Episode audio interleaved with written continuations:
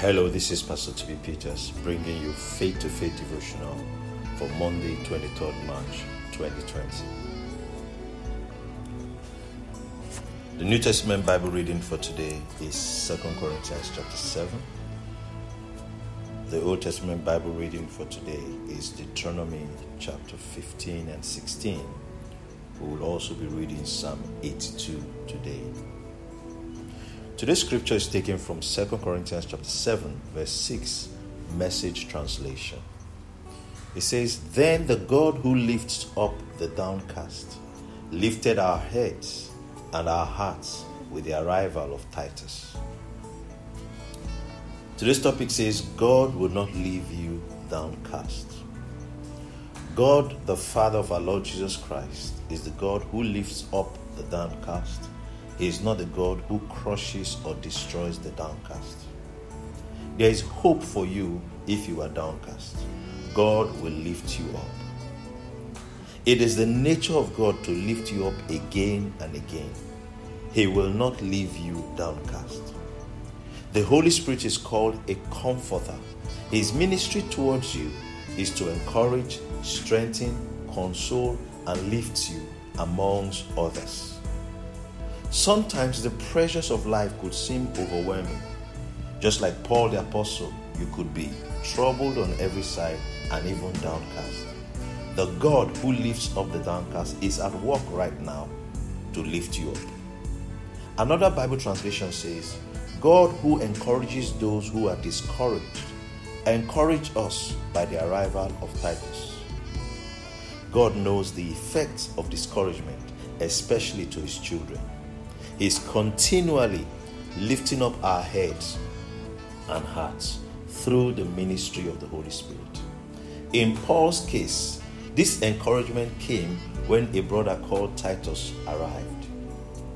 Titus was the human channel, but God was the source and the initiator. God is now using this devotional as a channel to encourage, strengthen, and console you. We were not told exactly what Titus said or did, but we know his coming changed everything. May this devotional be your own Titus today. God will not leave you comfortless. He will not leave you discouraged and downcast. There is hope for you today. Today's confession, say this with me. I am all that God says that I am. I refuse to remain discouraged or downcast. I receive the ministry of the Holy Spirit today. I receive encouragement that lifts my head and heart. I am increasing exponentially in every way and in everything. Let's take the confession again. I am all that God says that I am.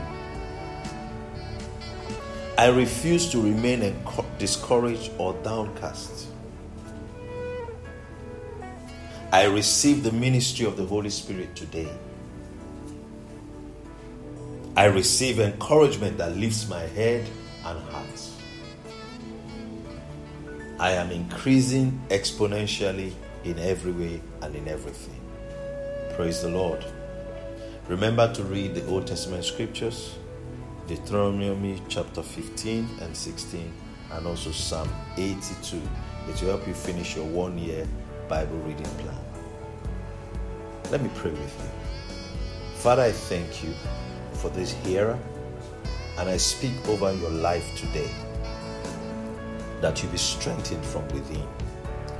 I stand against every darkness of discouragement hovering over your soul and your thoughts.